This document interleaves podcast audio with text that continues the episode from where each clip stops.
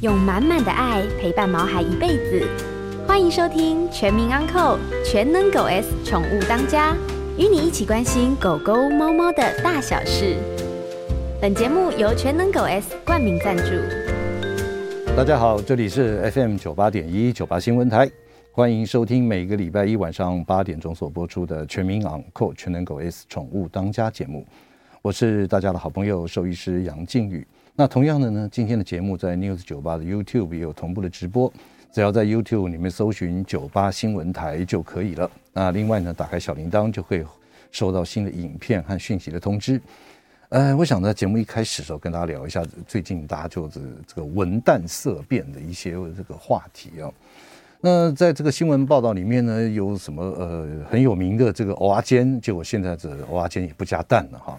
那有一些这个商店呢，就是说啊，你自己带一颗蛋来，可以扣五块或扣十块啊。比方说，呃，本来一个什么东西的是是是五十块，你自己带颗鸡蛋来的话呢，就可以减五块或十块。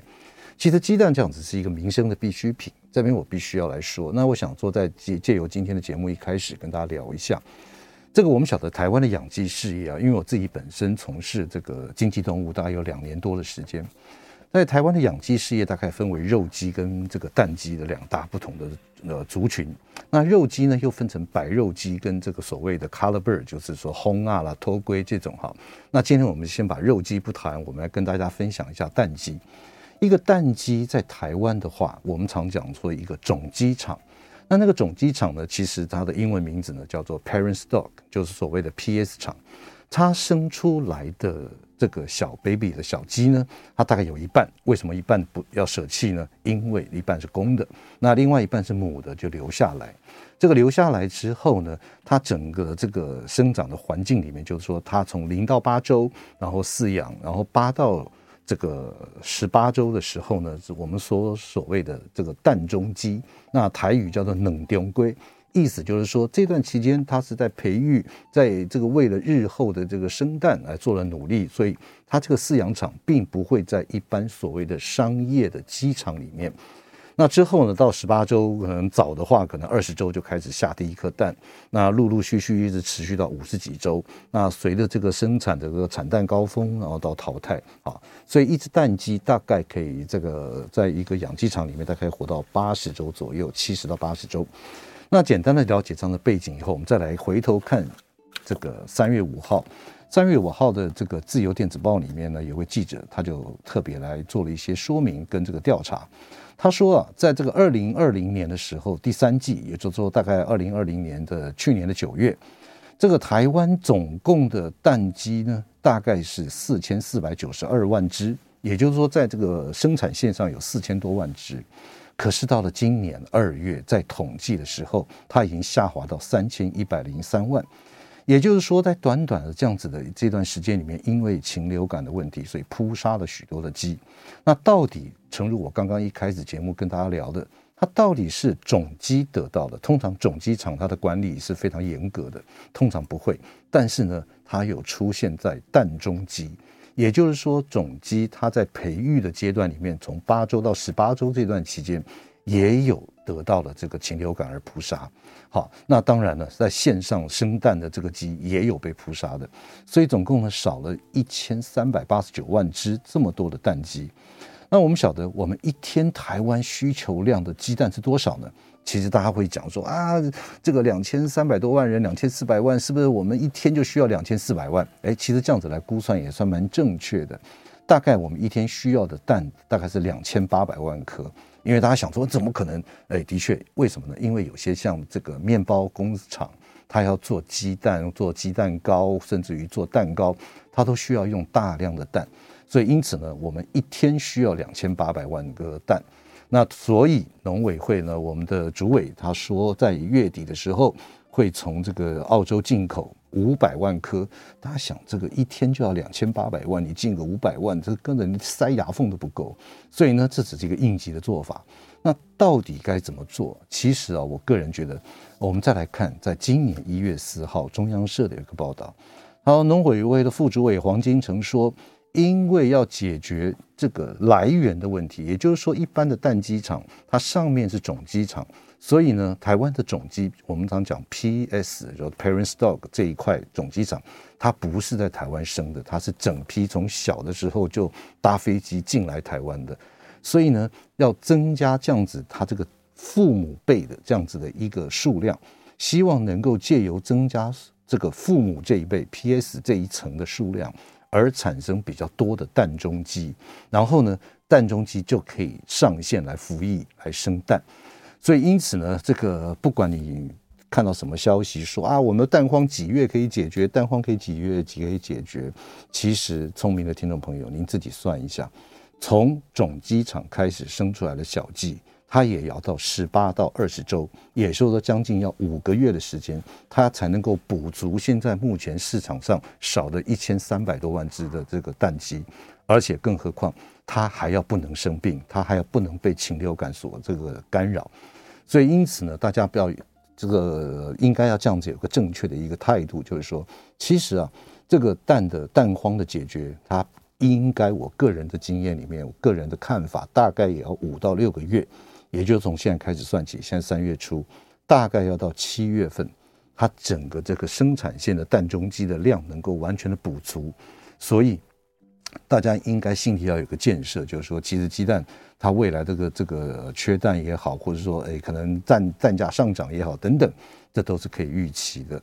所以呢，简单的跟大家聊一下，就整个蛋鸡的培育过程，以及碰到这样子的一个问题的时候，我们的心态上面应该有所认知。好，哩哩杂杂说了那么多，其实其实养鸡也是蛮不错的啊。这个有些这个很漂亮的鸡，呃，早上咕咕咕可能会被。其实那时候动保处有接到投诉，说隔壁邻居太吵，他们家养的鸡太吵，每天早上五点半六点就开始叫。所以其实养鸡也是蛮蛮蛮好玩的一件事情。好，呃，今年呢，这个十二生肖里面我们属兔，那这个其实啊，在这依照统计的一些数字里面。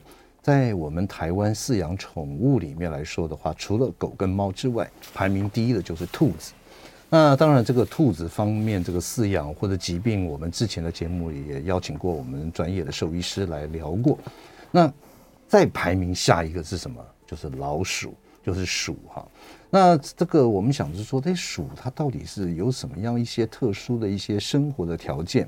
或者是说呢，这个养老鼠该注意什么事情？然后呢，我们的这个鼠呢，这个宠物鼠有哪些这些疾病要特别的注意的啊？所以呢，今天非常非常高兴，高兴呢，我们邀请到一位非常优秀的学弟，他是毕业于台大兽医系以及台大临床兽医研究所，那目前呢是在台北市莱特动物医院的院长关苑鹏兽医师来我们节目现场，来小关跟大家聊一下。哎，杨医师好，嗯、呃，各位听众朋友，还有收看直播的。朋友们，大家好，我是 okay, 我是关云鹏，好好好好想想呃，关医师，我想这边问一下啊，当初为什么会对这个非犬猫类有特别有兴趣啊？是，其实一开始就是年轻念大学的时候，就是想要跟人家标新立异不一样。嗯、那大家对吗？在台大大家就是走小动物的多嘛，嗯、然后对自己就想说，嗯，好，就选个不太一样的是东西，然后。嗯呃，其实一开始是比较喜欢野生动物，嗯，然后大学因缘机会在一些野生动物的单位见习过，嗯、是，然后后来就进到研究所，嗯，那就是跟着台大的季兆华老师，嗯嗯，对，那在研究所的训练过程中，其实我们会碰到三个面向的，嗯，的医疗，那第一个就是呃。野野生动物医疗。是，然后第二个是就是这种非犬猫宠物，嗯，然后第三个是呃经济动物，比较偏牛啊、羊啊、猪啊的大动物类，对对对，大动物部分。是，对，那对，所以这三年嗯。住院医师研究所训练就着重在这三三个方面，嗯，那后来刚毕业的时候也先去。呃，农委会的呃特特有生物研究中心是做了，对对对，做了两年，就是自己喜欢做的野生动物的，是。对，然后后来再回来，嗯，就是比较专注在非犬猫非犬猫宠物。医疗，对，OK，好，那我想这个这个哈，就可以再请问一下这个关医师啊，就是说在台湾兽医的养成过程里面哦，就说大家好像比较刻板印象就是狗跟猫咪啊，那甚至有连经济动物有都会忽略掉。那所以说，这样子的一个呃，你想从事于这种非犬猫的医疗，有什么样的一个建议啊？比方说，就我应该我们讲白话的，就是说，在治疗非犬猫的时候，有什么甘苦谈呢？是，就是对这个这方面的资讯，感觉啊，如果有这个兽医系的学弟妹，或者有志于进入我们这一行的，应该对大家会比较有有有兴趣。那是那我作为一个过来人的建议哦，大概其实像我们刚进大学的时候，说真的对。兽医这这方面，动物医疗也没有、嗯、也没有说真的认识到哪里去。嗯、那尤其是我们一开始学的都还是基础医学的领域嘛。对对。那那我还是建议大家就是多把基础的能力做好。嗯、那嗯，比如说到学校，也许后来进到医院里面，嗯、比较临床的工作都是以狗猫小动物为主。为主。那那因为这方面的研究跟知识，嗯，相对于其他的领域来讲是。比较深的，所以也是好好基础。嗯嗯、那至于这些非犬猫宠物的比较后、嗯、后端的这个，我们可能就是进到研究所，或者是再去的，对，或者是说，但当然研究所又不是说我们想进就进，毕竟名额不是那么多。对，那呃，如果先到外面就业，那其实像现在台湾北中南的比较大的特宠的专科的医院，其实也都有住院医师的制度。是。对，那。也是可以考虑到里面去学习学功夫，然后然后然后磨练。嗯，那当然还有现在还有台湾也有新成立的呃那个野呃野生动物医疗的这个学会。等等。关医师，我我我这边要要打断哦，我稍微问一下，这个我们常讲说非犬猫是，就说除了狗狗猫之外是，那到底你常在这个医院里面所接触到的这个病患呢？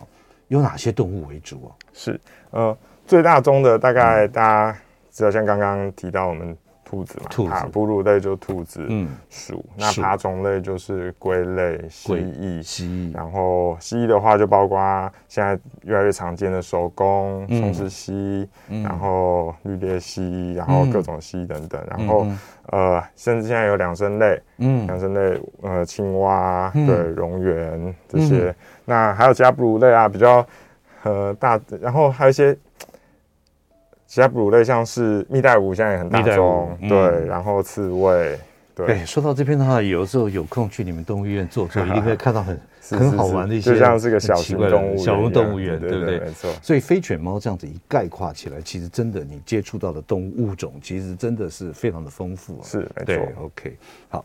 呃，今天在我们节目现场特别来宾是台北市莱特动物医院专门治疗非犬猫这个那个以动物为主的这个兽医师啊，关苑鹏医师来跟大家聊一下，我们这个老鼠，我们的宠物鼠，它到底有哪些疾病，该注意什么？我们这段广告马上回来。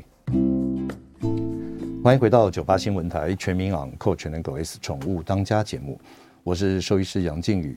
今天在我们节目现场的特别来宾是台北市莱特动物医院的院长，呃，兽医师关苑鹏关医师啊，跟大家聊一下有关于宠物鼠的大小事。我这个这个 哈哈，OK，好来，呃，关医师，我想请问一下啊，就说我们现在目前这个饲养的这个您的病患也好，或者饲养的主流，或者一些这个，大概有哪些这个鼠类是我们这个我们一般饲主常饲养的？好，首先呢，我可能先来证明一下。啊。虽然大家都说习惯讲老鼠，老鼠啊，然后，然后我应该理论上我们应该学术一点讲，叫做啮齿。啮齿动物。对对对，因为我讲讲讲讲个小小小笑话，就是现在呃，龙猫也大家也越来越普及，啊，喜欢的人越来越多。对，那龙猫的猫友们呢，他们不不能叫他们老鼠的，他们自称猫的。哦，对，OK，所以所以所以对，所以我们。对啮齿啮齿动物，对对对，没错。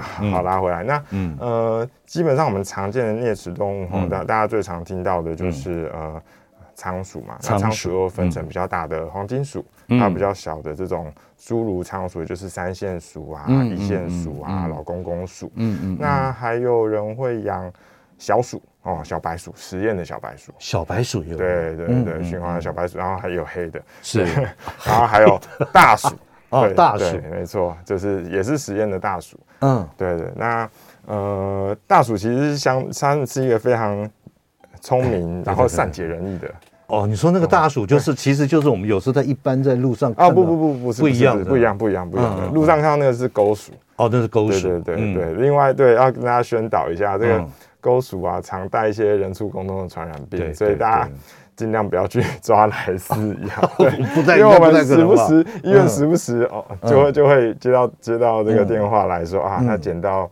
一窝狗鼠，然后他想要养这样子，或者是啊，这样子这个，嗯，看到他受伤了，然后然后想要想要想要救，但因为呃这样子，因为钩鼠他们生性紧张，容易咬人，那其实我们不太建议民众就是徒手去抓，对对，那有有一些比较严重的钩断螺旋体啊、霍乱啊这些的病，这样子。好，那刚刚您讲说这个有关于像仓鼠、什么黄金鼠啊、三线鼠啊等等等等，那如果再大一点的，您刚刚讲的大黑鼠。那还有？对，然后接下来就是大家熟悉的天竺鼠哦，天竺鼠好可爱的那个，对对对对。然后还有接下来就是龙猫也是，龙猫也是，嗯，然后他们就叫毛丝鼠、龙鼠，对。那还有一些比较少见的鼠类哈，但是我们偶尔也会看到，就是这个呃沙鼠类的，哦，沙鼠有分两种，一个是通心粉鼠，尾巴。尾巴肥肥大大的，然后没有毛，嗯，然后另外一个是蒙古沙鼠，嗯，比较小，然后还有一种是睡鼠，对，睡睡睡鼠就更哪一个睡？睡觉的睡，哦，睡觉的睡，睡鼠，对，哦，睡鼠，对对对，这个嗯比较少人养啦，对，但是但是还是会有。OK OK，那个关系是因为我们我相信我们听众朋友里面可能有些朋友或是他的小朋友。也想要养一些宠物鼠或者啮齿类的动物，那可不可以简单就针对您刚刚给我们介绍的这几种，哎，它的饲养管理，或者是说该吃什么，或者在照顾上面要注意什么事情，是可不可以跟大家先简单的做通面性的聊一下？好，没问题。简单，我们要先分嗯两，大概我刚刚以上提到这些啮齿动物们，嗯、大概可以分成两个大类。嗯、哦，那这两这这个两个大类就是最重要，它们吃什么？嗯，哦，那呃。第一个就是有纯草食的，嗯。哦，就是像天竺鼠、龙猫、天竺鼠、龙猫，它们是纯草食，纯草食的，吃素的，吃吃菜的，是，啊不是吃菜，讲错，吃吃草的，菜可以吃，但是吃吃一点点。对，那另外一部分就是这个杂食的啮齿类动物，嗯嗯，哦，倒也不是到吃肉啦，但是就是它们的食物组成中必须要有一定成分的蛋白质，所以他们在野外他们会吃吃昆虫啊这些的，对，像是呃我们刚刚讲的这个。天竺鼠跟龙猫以外的这些其他啮齿动物，就大部分都是杂食的。是，哦，所以在食性的部分上，我们就必须要先了解。那如果一般新手想要饲养这样子，就说非草类的，它是不是有一些这种商业的一些饲料是在可以买得到的？对，是，呃，就是像这个小朋友嘛，大家最喜欢养的这个呃仓鼠、三线鼠，哦，那呃大家都会就是去买这个，嗯。通通都是种子的饲料，哦，最常见就是综合饲料，综合饲料，对对对对对对，然后上面画着这个哈姆太郎，很可爱这样子，对对对，那大家但但是这个也也不能够怪大家，因为的确就是宠物店就是卖这个嘛，老板就是说你就是买这个给他回去吃就好了，对。但其实在这个他们不能够吃太大量的这个这个种子类，哦，就像。动物跟我们人一样吃的东西的营养组成，嗯、其实这些这些杂食啮齿动物跟我们人一样是杂食动物，嗯、所以它的饮食比例要一定的蛋白质、一定的糖分、嗯、一定的纤维质。是，那如果都吃这些种子饲料，都是葵瓜子啊、玉米这些，就都是糖分跟这个呃淀淀粉类，对，嗯、还有脂质，然后就会长期以来就会出一些问题。哦，对对对，所以呃。会建议要买一些压缩饲料。嗯，压缩饲料就是不是我们看到这个葵瓜子啊、玉米啊、各种谷物这样，它就是压成一颗一颗的。嗯，哦，就是有点像像狗饲料这个样子。哦，就把综合很多东西都加进去。对对对，它等于是把这个营养比例调整的比较 OK 一点，然后把它压缩起来。对哦，用压缩饲料来饲养。对对对对，是对对。OK，好，那我现在请问一下，就是说，因为我们知道像狗狗、猫猫，哎，它这个猫是尿尿啊什么在沙盆里。那狗狗呢，有时候会在布上面、报纸或者牵出去。那我想请问一下，在在这个啮齿类的这个那个宠物鼠里面，它好像就在垫料里面。嗯，那在这个垫料是否也要常去更换呢，或者是怎么样？会不会有一些其他相关的疾病？是是是，对，这个这个的确是蛮重要的。那其实大部分的这些啮齿动物，它们其实也是会定点上厕所的。哦，你给它一个固定的地方，它们也是爱干净的。嗯，对，天竺鼠比较不爱干净，但 但但这个没关系，这个等一下会再 会再提到是相关的资讯。对，那嗯，对垫料的确要要要常更换，因为它们毕竟。他们饲养我们能够提供的环境比较小，对，哦，那垫料一旦累积久了，这个、嗯、呃。里面的这些脏东西呀、啊嗯嗯，大便尿尿的，就是味道，嗯、然后粉尘，都容易对他们的皮肤、呼吸道造成一些刺激。哦、是是是，所以这个它的垫料，也就是说，这个还是要常更换的，对不对？或者是种类，嗯，的种类。嗯，OK，好。那接下来问一个比较残酷一点的问题啊，因为我们常常就跟这个小朋友，或者是说有这个爸爸妈妈带着他的小朋友来医院，问我们说、嗯、啊，狗狗、猫猫饲养啊，怎么样怎么样？我都会跟他讲说，他们的平均寿命是比我们人短很多的。嗯，那我想请问一下，在这个啮齿里面的这个宠物鼠啊，它的平均寿命大概多久？然后这个有有什么样的一些这种怎么讲？就是说，是不是有某些品种的鼠它是特别的长寿，或者有些是特别的这个短一点？嗯、对，像我们常见的这些黄金鼠、仓鼠这些小型鼠类，嗯、大概就是。两岁左右，我们讲我们讲一点五到两岁，大概就已经是老了。当然，现在大家越来越会养，养到两岁半、三岁的我都有听过。嗯嗯，对。那像大鼠虽然体型大，可是大概也是两岁左右。那天竺鼠可以比较久，天竺鼠可以大概五年，甚至五五六年都有。那龙猫的话，寿命可以更长一点，五到八岁，甚至到十岁都有。嗯嗯嗯，对。但平均那种小型的啮齿动物，大概就是两年到两年到三年。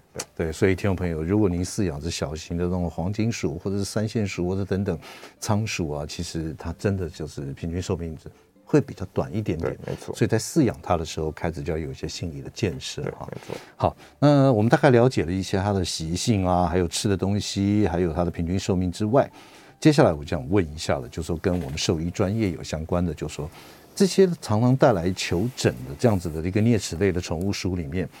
最常你看到是哪些方面的疾病啊？就是说，一个小时这个看起来都还 OK 啊，那大概会有哪方面的一些疾病到医院来求诊？好的，呃，第一个就是回到刚刚讲的，我们先分做这个吃草的跟杂食的来讲。哦，那我们先讲这个吃草的，呃，嗯，呃，他们他们吃草之所以会吃草，就是他们这些这样子纯草食的啮齿动物，他们的这个。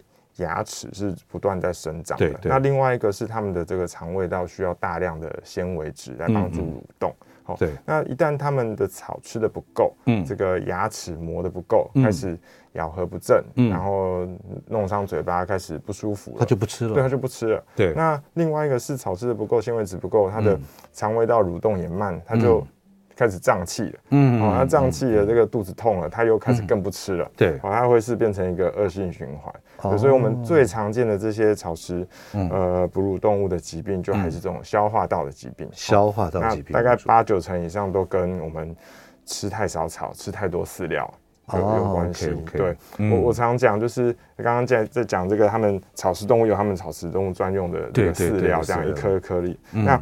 我我常跟饲主打这个比方啊，嗯、呃，饲料对他们也就像小朋友吃麦当劳薯条一样，嗯嗯，好、哦，那草草呢，正常的这些，嗯，整根整根的草呢，就像。人的这个五谷饭正常的食物，嗯嗯嗯、那你给了小朋友一碗薯条跟一碗白米饭，嗯，紫米饭，他一定只吃薯条嘛？对对对。那大家养动物就啊，嗯，很吃的很可爱，就一直给他吃、嗯、吃薯条，一直给他吃饲料，嗯那纤维质不够久了，肠胃道就开始出问题，牙齿开始出问题。是是，对。所以针对像这个天竺鼠啦、龙猫之类的这种以草食性为主的。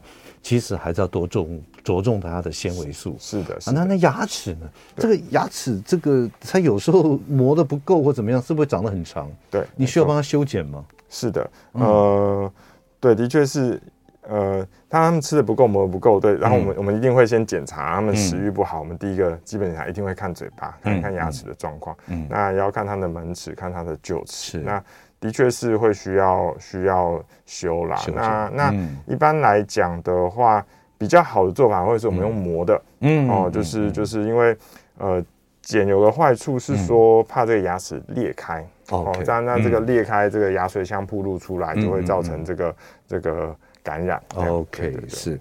所以说呢，其实针对草食性跟杂食性的那个我们啮齿类的这个宠物鼠。它都有不一样的一些照顾的方式。我们接段广告回来，再来好好问一下关医师。欢迎回到九八新闻台全民昂 n 全能狗 S 宠物当家节目。我是兽医师杨靖宇。接下来呢，我们开始接听我们听众朋友的 call in。如果呢，您今天对我们的主题，也就是宠物鼠的相关问题，都欢迎您 call in 进来，或是在我们 YouTube 里面呢留言，我们会立刻来回答您的问题。今天在我们节目现场的特别来宾是台北市呃莱特动物医院，也就是专门看非犬猫类的这个动物医院，它的院长呢兽医师关院鹏关医师啊，来跟他聊一下有关于宠物鼠的一些大小事。来，关医师啊，我们刚刚在上一段这个节目里面特别聊到，就是说这个，因为我们晓得啮齿类的宠物鼠有分成草食性的跟杂食性。那草食性的话，就是说，因为它的牙齿长得特别快，所以要常常这样咬咬咬咬咬磨牙。是。那另外呢，还有就是说，如果纤维素不够，吃了一些那种种子啊，或什么精料过多的话，也是会容易胀气啊、消化道的问题。对。那这是属于这个草食类的。是。那在杂食类的呢，你会碰到什么样常医疗的问题？对，呃。杂食类，我们就讲这个以这个黄金鼠、仓鼠啊、嗯、为为例子好了，三三线鼠。那最常见的还是环境啦。嗯，我们会碰到，就像刚刚提到的这个垫料，因为他们喜欢，理论上他们喜欢的这个环境，我们要给它铺很厚的垫料，嗯，很厚的纸屑，很厚的木屑，需要他们钻。嗯、他们在在野外是穴居的动物，会挖洞的。嗯，那但是呢？所以，我们就会去买市售的一些什么卫生纸屑，或者或是纸屑木屑。嗯，那这个好处呢，是我们嗯摆的很深啊。那即使在大便尿在里面很久，很很久没换，看起来都还是很干净。哎，对对，你所谓要埋得很深，它有多深呢？是，比方说木屑。我我这么讲好了，当然我们一般一般来讲做不到这件事情。在这样比较重视这个动物权的国家，在德国啊，他们他们要求这个仓鼠的垫料深度要十公分。什么？十公分呢？对啊，对啊。一般我印象里面就说，大概顶多有有三公分就不得了了。他说他们比较仿，要要求这个要要完全模仿野外的这个这个这个条件。对，但但是这个对我们一般饲养的这个。嗯，情形来讲很难做得到啦，对对。啊，这十公分要非常非常大量的垫料，然后一直换，那大家光想到就累了，根本就不会想要去换。对。对，所以呃，那这些垫料累积久了，常常常你说你外表看起来好像对对对对对对，我可能一个礼拜不去动它，看起来都还是很干净。对对对对，但其实累积在里面这些尿啊，这些这些含氮的这些废物啊，阿莫尼啊这些，还有这些粉尘，就会对他们的呼吸道啊、眼睛啊、黏膜造成刺激，然后而且台湾潮湿，嗯。皮肤就容易有霉菌感染，嗯嗯，哦，所以我们蛮蛮常看到，嗯。呃，皮肤的问题，然后呼吸道打喷嚏，嗯，然后是眼睛红肿的状况，然后还有一些呃，像是笼舍的设计不良，哦，他们这些小老鼠的脚卡到，哦，所以一些外伤骨折，其实我们也都还算蛮常碰到，嗯嗯嗯，那。大家到他们老年，因为刚刚讲他们年龄大概就是很很很快一一点五到两岁就是进入老年了。那肿瘤的疾病也是一个大宗，因为他们生理的这个代谢很快，这个细胞分裂啊、成长速度也比一般动物快，所以会很容易得到肿瘤。肿瘤。那我我们晓得，在这个这个以狗猫来讲的话，它有时候针对肿瘤，它可能就是开刀啊，或者怎么样的一个方式。那想请问一下，像这种小型的这种啮齿类的这个宠物鼠，它对于肿瘤得到了肿瘤，它开刀或者治疗的方向是怎么样？是呃，以一般来说，就是我我们对在这在这些宠物鼠上，我们对于肿瘤疾病的诊断啊，或者治疗的概念，其实跟狗猫是一样的。那我们也是基于这个狗猫的基础去去做这些事情。那但是比较会在要要。特别受限跟犬猫不一样，我们也会特别着重跟饲主讨论，就是我们实际上能够做到什么。嗯，好，刚刚提到，假设一个肿瘤长得很大，嗯，那它的体型就这么小，五十克、三十克、四十克，对，那它没有办法承受这么大的手术。是。那第二个，他们发生肿瘤的时候都已经是老年了。那呃，说真的，我们冒了这个很大的手术风险，把肿瘤切除，它还剩下几年的。对，多是多不是几年了，多多长的多长的寿命。对，那另外一个是他们的配合度，嗯，哦，会跟大一点的动物来讲会差很多。嗯，他们对这个术后的伤口，然后术后的喂食、喂药的配合度都非常不好。那这些都会很容易造成术后的并发症。哦，所以有的时候不是我们遇到这个肿瘤或任何的医疗问题，我们照照着这个教科书方法去治疗去做就好，还要考量到动物本身的状况，还有饲主配合的程度，多方面的考量。是的，是。还有动最重要，其实我觉得还是动物本身的生活品质啦，是这个是我们最关心的。OK，关于这刚刚你提到手术啊，我想特别来问一下啊，就是说在我们依照动保法里面，你饲养狗跟猫，你当这个当然打晶片这是一定要的。那另外呢，还有就强制你一定要做绝育，就所谓的这个、嗯、呃去世的手术啊。那我想请问一下，在这个这个天竺鼠也好，或者是那个龙猫也好，或者说这个黄金鼠小型杂食类的这样的啮齿类的，他们也有做绝育手术吗？这第一个问题啊。是。第二个，如果不做的话，嗯、一对一对这种我们最简单三线鼠好了，嗯、一对三线鼠的一公一母，它如果没有做绝育手术，它一年大概可以生几胎啊？哦，这个嘛，对，这的确是啊。我先讲第一好，第一个就是他们有没有需要做绝育手术？对，这个还是会看实际的动物的种别啦，然后还有我们遇到什么样的情况。我们会讲这个什么时候要做绝育手术？一个大家熟知的是预防性的，哦，就是我们预防它未来老了以后有这个生殖系统的疾病，嗯，那我们提前去做这个手术把它拿掉。嗯，哦，那第二个是一些。行为上，我觉得他哦。发情啊，然后然后造成什么很多好像是打架互咬，对对对对对之类的。那那那这个会去做。那嗯。呃，在我们今天讨论这些动物中呢，大概只有这个天竺鼠比较会有这个预防性结扎的必要哦，因为他们这个老年的这个这个母天竺鼠有这个滤泡囊肿或是这个卵巢相关的。肿瘤的几率是高的，是哦，那我们就会建议说，在年轻的时候，我们就先做预防性的结扎。嗯，对。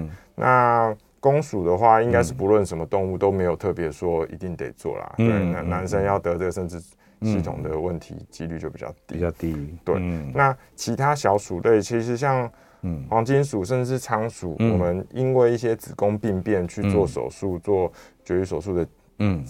呃，几率也也是有的，也是有的，也是有的，对对，嗯，没有到非常嗯。频繁，因为就像我刚刚提提到的，就是我们还是要考量到动物的年纪，然后它的手术后的并发症，它要不要去拼这个这样的手术，或是说它行为就是就是发情的时候到处打架，或者造成受伤 什么之类的，有的时候不得已。好，来来回答第二个问题，是。一对这个三线鼠，对。它如果没有绝育，在自然这样子生长的话，它。它一年可以生几几胎啊？他们他们其实就是今年都、嗯、都会一直的一直的生呢、欸，嗯、就是像尤其是像老鼠，他们的三线鼠，他们的这个性成熟的这个时间其实很短，大概、嗯、大概几周，三到四周就已经性成熟，就可以就可以就可以生了。然后他们、哦、你从从那他们就是一窝一窝这样，嗯、那他们他们他们孕一个孕期大概就是一个月多，嗯、不会超过两个月。嗯、那你这样子，然后一直可以一直连续生连续生，所以真的是生不完。即便是像有的时候说它还在哺乳阶段，还在照顾，它还是可以怀孕。对对对，然后然后很快就会种，就像我们以前这个养养养养小鼠，对，就就就是这样，就让 就一直生，很会生，一年一年生个，养的好的话生个五六五六窝都不是问题。那一窝几只啊？一窝他们。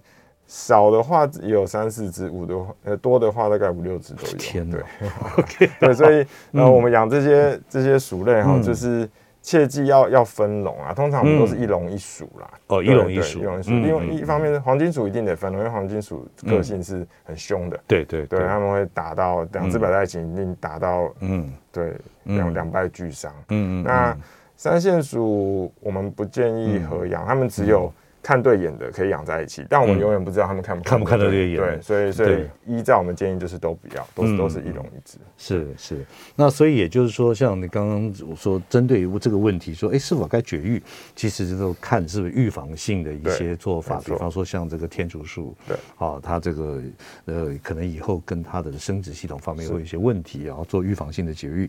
好，那接下来我再想请问一下，刚刚这个您就特别也提到。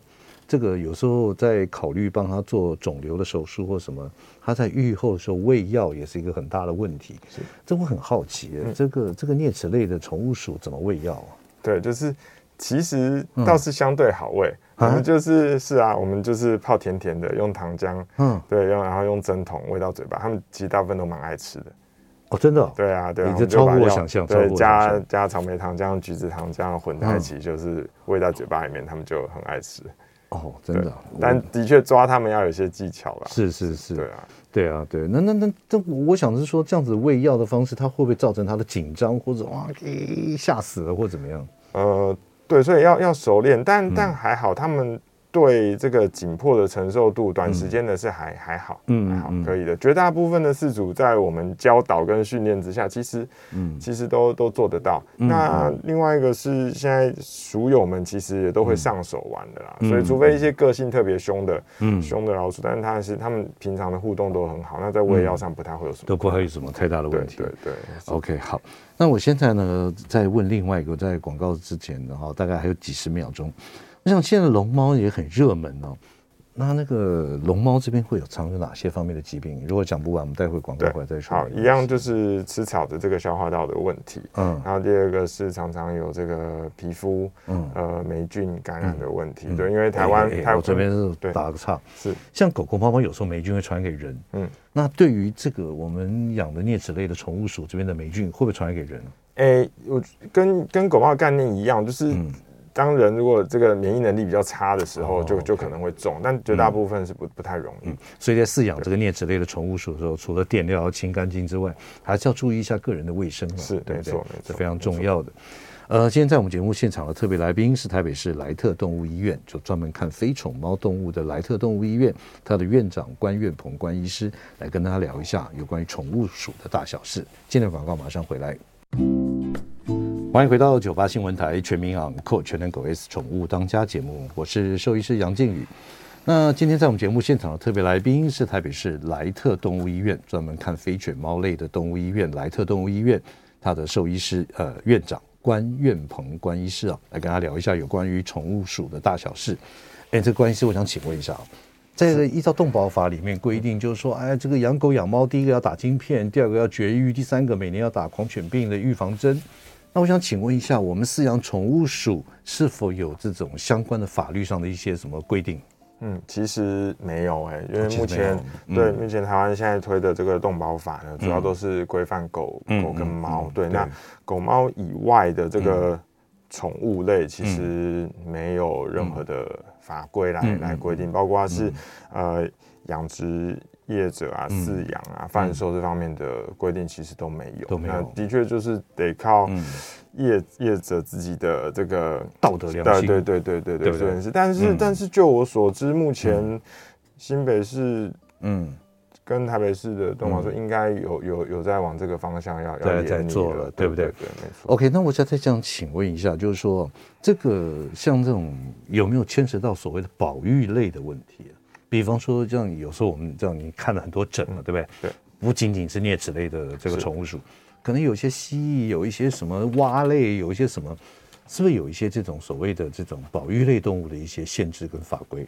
对啊，那原则上，嗯，目前现在市面上大家能够合法取得的这些、嗯、这些非犬猫的宠物，嗯，绝大部分都都都是合法的、啊，就是应该应该应该是说对，因为。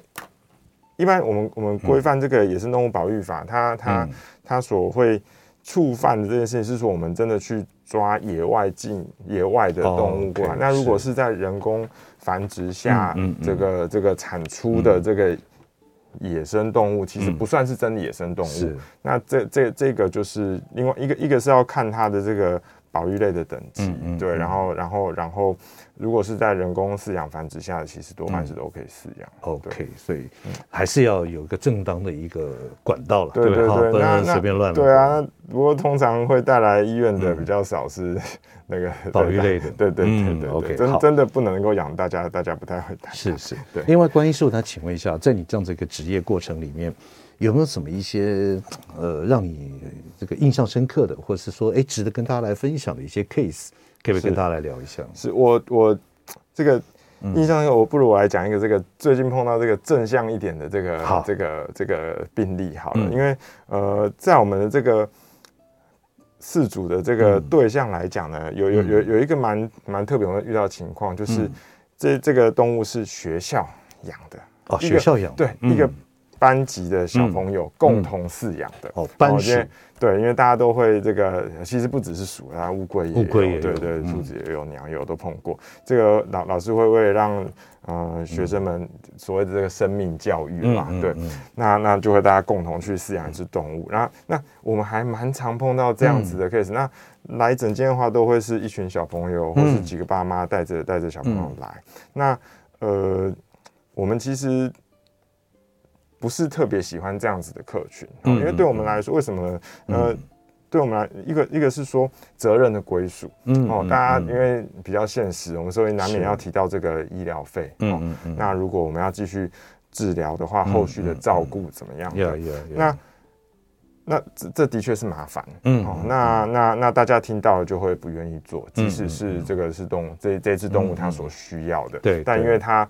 都不是谁的嘛，是大家共有的嘛，嗯、所以没有人愿意真的站出来，然后、嗯、然后负担这件事情。嗯、对，那我最近就碰到这样子的 case，但是呢，嗯、就有一个小朋友跟他的爸爸妈妈就、嗯、哇很勇敢的，就是说、嗯、好，那我们来负责。对对对对对，那那这这这属于是他们身上长了这个良性的肿瘤，嗯、哦，然后还有这个脓包，那的确这也是比较麻烦的，因为要。做手术，然后后续的清创，陆续的回诊，是还有口服药，对对对，吃药。那他们就呃就把这两只天竺鼠啊先带回家，嗯，自己照顾，然后也都很定期的来来医院照顾看伤口，然后认真的跟我们嗯。呃学说到底要怎么样正确的养法，因为原本即使是老师跟他们讲的这个饲养方式其实不是那么正确，对，老师让他们这两只天鼠吃了很多的大量的青菜水果，哦，草吃的比较少，嗯嗯，对，那好险是这两只还年轻力壮，没有没有什么太大问题，对，那那后来这两只天竺鼠也就哎如期的这个痊愈了，对，那那那这个小朋友也也扮演这个传递正确教养观念的这个大使，所以我常讲，就是说我们要饲养宠物，真的第一个不是去买。而是去了解它，是是，对不对？不管你是草食性的，或是属于杂食性的这样子的宠物鼠，你都要先了解它生长或生命里面需要什么东西，然后给它妥善的一个饲养环境。没错，这才是好好饲养宠物的一个最基本的一个要求。是的，真的。今天非常谢谢呢，我们台北市莱特动物医院的院长关院鹏关医师来跟他聊一下有关于宠物鼠的大小事。哎，接下来呢，我们这个呃气质单位呢，特别这个。选了一首歌曲啊，叫《老鼠爱大米》。有，我问你啊，《老鼠爱大米》这这个是真的假的？是没东西吃了才会吃这个？没有，他们都爱啊，当然爱啊啊！这个白米也像是在麦当劳一样啊，好吃。OK OK OK，我们非常谢谢关医师到节目现场，我们下个礼拜一同一时间再会。每个宝贝都值得最好的，爱他就是一辈子。本节目由全能狗 S 冠名赞助。